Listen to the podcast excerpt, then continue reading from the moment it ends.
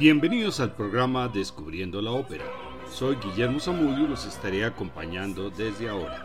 Este es un programa de la emisora de la Universidad del Quindío, la U F M Estéreo. Por verismo se entiende el movimiento cultural que tuvo relevancia en el ambiente literario en Italia en el último cuarto del siglo diecinueve, bajo la influencia del naturalismo francés de Balzac, Zola y Flaubert. El narrador asume una posición neutral respecto del hecho narrado y no hay descripciones inútiles, comentarios ni moralejas.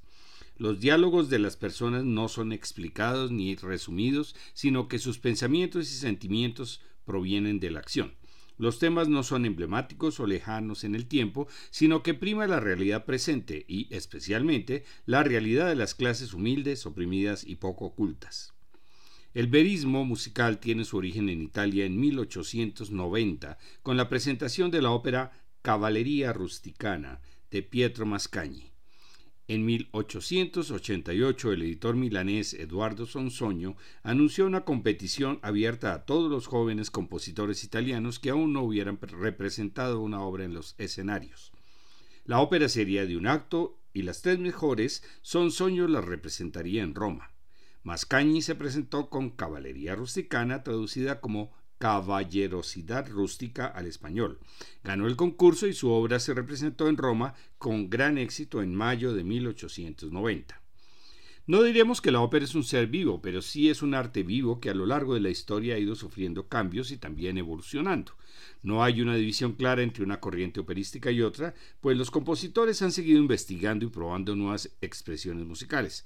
El verismo no surgió de improviso y se pueden encontrar en el romanticismo algunos rasgos que hacían presagiar que se acercaba el cambio. Podemos citar en La Traviata de Verdi el realismo por situación y ubicación, un claro rasgo verista. Musicalmente encontramos un elemento que se haría muy popular en el verismo, como es el intermezzo del comienzo del tercer acto, el primero en la historia de la ópera en mil ochocientos cincuenta y tres. Más adelante podemos encontrar otro precedente del verismo en Carmen de Bizet de mil ochocientos setenta y cinco, quien sitúa la acción en un entorno popular, soldados, contrabandistas y toreros, un ambiente real y mostrando además los instintos básicos del ser humano. Entre los rasgos musicales del verismo podemos escuchar el uso de motivos musicales al estilo de Wagner y nuevamente un intermezzo en el tercer acto. Uno de los intermezzos más bellos de la ópera es de, el de Cavalleria Rusticana, que se presenta después de unas dramáticas escenas.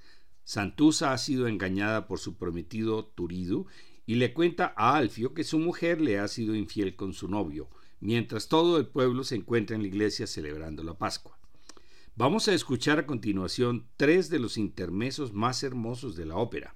Primero de La Traviata con la Filarmónica de Berlín dirigida por Claudio Abbado, luego el intermezzo del tercer acto de Carmen y finalmente el intermezzo de Cavalleria Rusticana, los dos últimos con la Filarmónica de Berlín dirigida por Herbert von Karajan.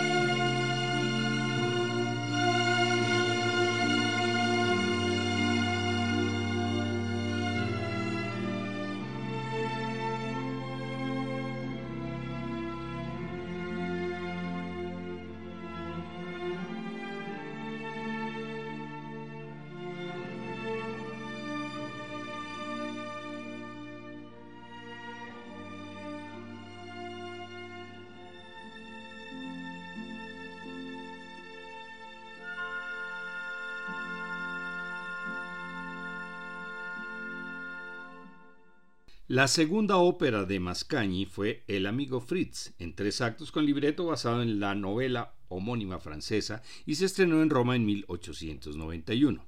Trata del rico y soltero Fritz Cobus, cuya misoginia será vencida por el encanto de la dulce joven Suzel, ante la amenaza que el padre la obligue a casarse con otro hombre. Es una obra de plácido ambiente rural con la pareja como protagonistas y cierto parecido con La Bohème. Vamos a escuchar al tenor mexicano Rolando Villazón cantando También tú, Bepe, vienes a torturarme, con la orquesta de la radio de Múnich dirigida por Marcello Viotti. Regresamos a los intermesos, esta vez con Pagliacci de Rugger, Ruggero Leoncavallo, la ópera que gana el concurso de Sonzogno en mil ochocientos noventa y dos con la Orquesta Filarmónica dirigida por Karajan. A continuación, el aria de Neda de la misma ópera, Qué fuego tenía en la mirada, y sigue con Dejadlos que vaguen sedientos de azul y de esplendor, en la voz de la soprano Ana Netrebko, acompañada por la Orquesta de la Academia Nacional de Santa Cecilia, dirigida por Antonio Pappano. No hemos hecho comentarios sobre Cavalleria o sobre Pagliacci, pues las dos óperas ya fueron presentadas en programas anteriores y se pueden encontrar en la página descubriendo la música punto co. Escuchemos entonces un aria te- de tenor de El amigo Fritz, luego el intermezzo de Pagliacci y finalmente el aria de la soprano Neda de la misma ópera. Anche tu, Beppe, giunge a torturarmi con le mendaci ebbrezze del pensiero. Lasciami in pace, lasciami.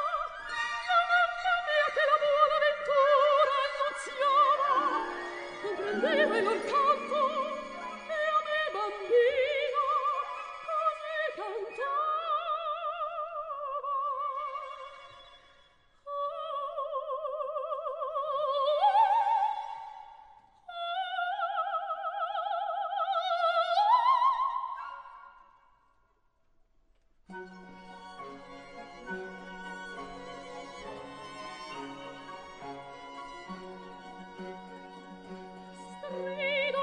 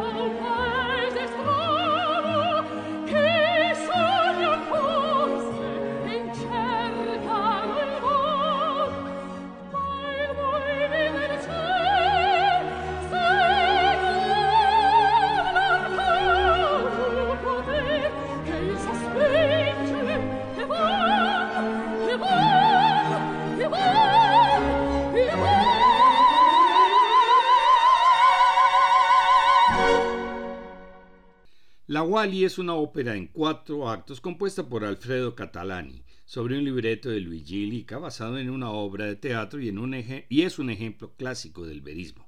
La acción toma lugar en dos pueblos del Tirol y sus alrededores a comienzos del siglo diecinueve. El aria «E ven neandro lontana» y «Bien, me iré lejos» es una pieza de concierto grabada también por muchas de las grandes sopranos en sus discos. Escucharemos a la soprano rumana Angela Gheorghiu, acompañada por la Royal Philharmonic Orchestra dirigida por Marco Armiliato. Volvamos a los intermezos veristas con Manon Lescaut. Al inicio del tercer acto, cuando Manon va a ser deportada acusada de prostitución y su enamorado Desgries trata de impedirlo. Falla en su intento, pero consigue que le permitan acompañarla a su destierro y muerte. Vamos a escuchar a la orquesta de la radio de Múnich, dirigida también por Marco Armiliato.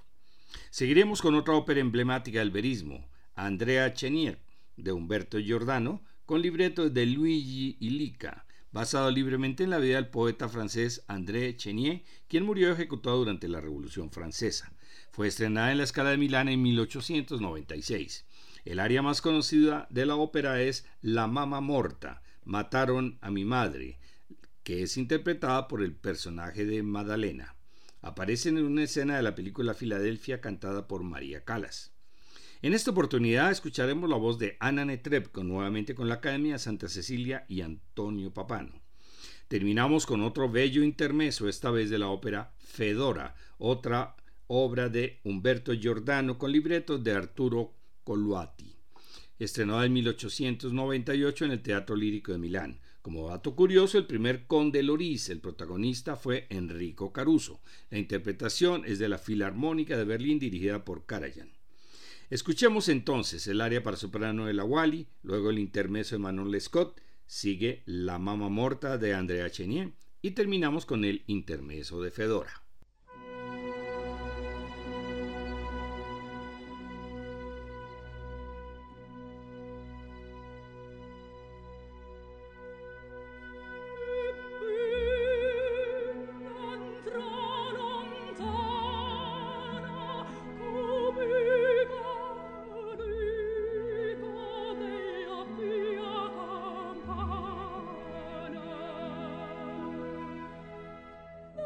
Oh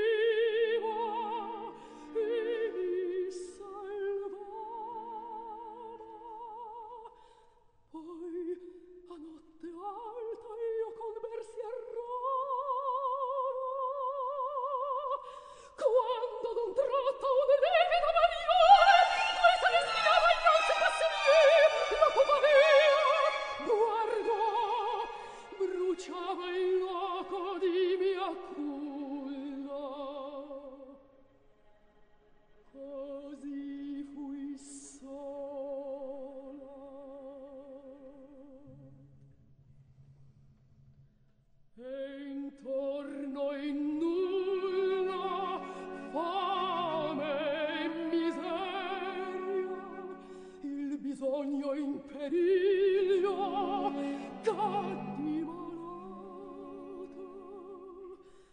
e birsi vuole di sua bellezza ha fatto un mercato contratto per me.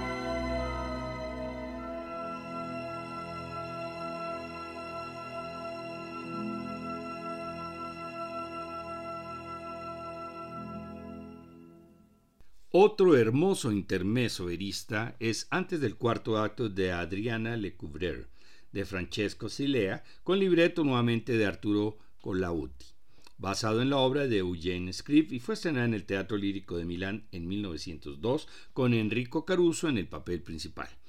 Esta música nos sitúa en la soledad de Adriana, quien ha perdido a su enamorado Mauricio. Recibe un regalo de cumpleaños, un ramo de violetas que le diera Mauricio otro día, pero esta vez es enviado por su rival, la princesa de Bouillot, quien ha envenenado las flores. Cuando llega Mauricio para confirmarle su amor, Adriana ha aspirado el veneno y muere en sus brazos. Después del intermezzo escucharemos a Anna Netrebko en el aria «Eco respiro appena, io son l'umile ancella». Ay, apenas respiro, solo soy una humilde servidora del genio creador. La ópera está basada en la vida real de la actriz francesa Adriana Lecouvreur, nacida en mil seiscientos noventa y dos. Para terminar, una obra de Giacomo Puccini no muy conocida, La Rondine, La Golondrina, ópera en tres actos con libreto de ita- en italiano de Giuseppe Adami, estrenada en la Ópera de Monte Carlo en mil novecientos diecisiete. Inicialmente fue pensada como opereta al estilo del Murciélago de Johann Strauss, y el argumento es parecido al de La Traviata. Los personajes principales son Magda, soprano, y Ruggiero, tenor. En este caso escucharemos a la soprano Angela Gheorghiu y al tenor francés Roberto Alaña, acompañados por la Orquesta Sinfónica de Londres dirigida por Antonio Pappano. Escuchemos entonces de Adriana Lecouvreur el intermezzo y un aria de la soprano protagonista, y finalmente a partes del dúo de la soprano y el tenor en el tercer acto, Magda y Ruggiero en La Rondine de Puccini.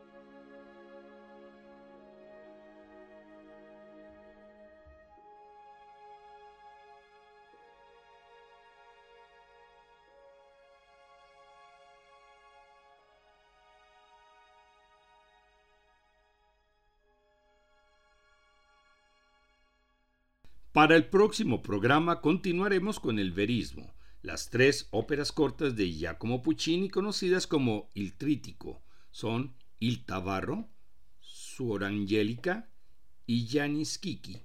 Cada una de las partes de esta trilogía pretendía corresponderse con las tres de la Divina Comedia de Dante respectivamente, el infierno, el purgatorio y el cielo, y Puccini no quería que se presentaran por separado.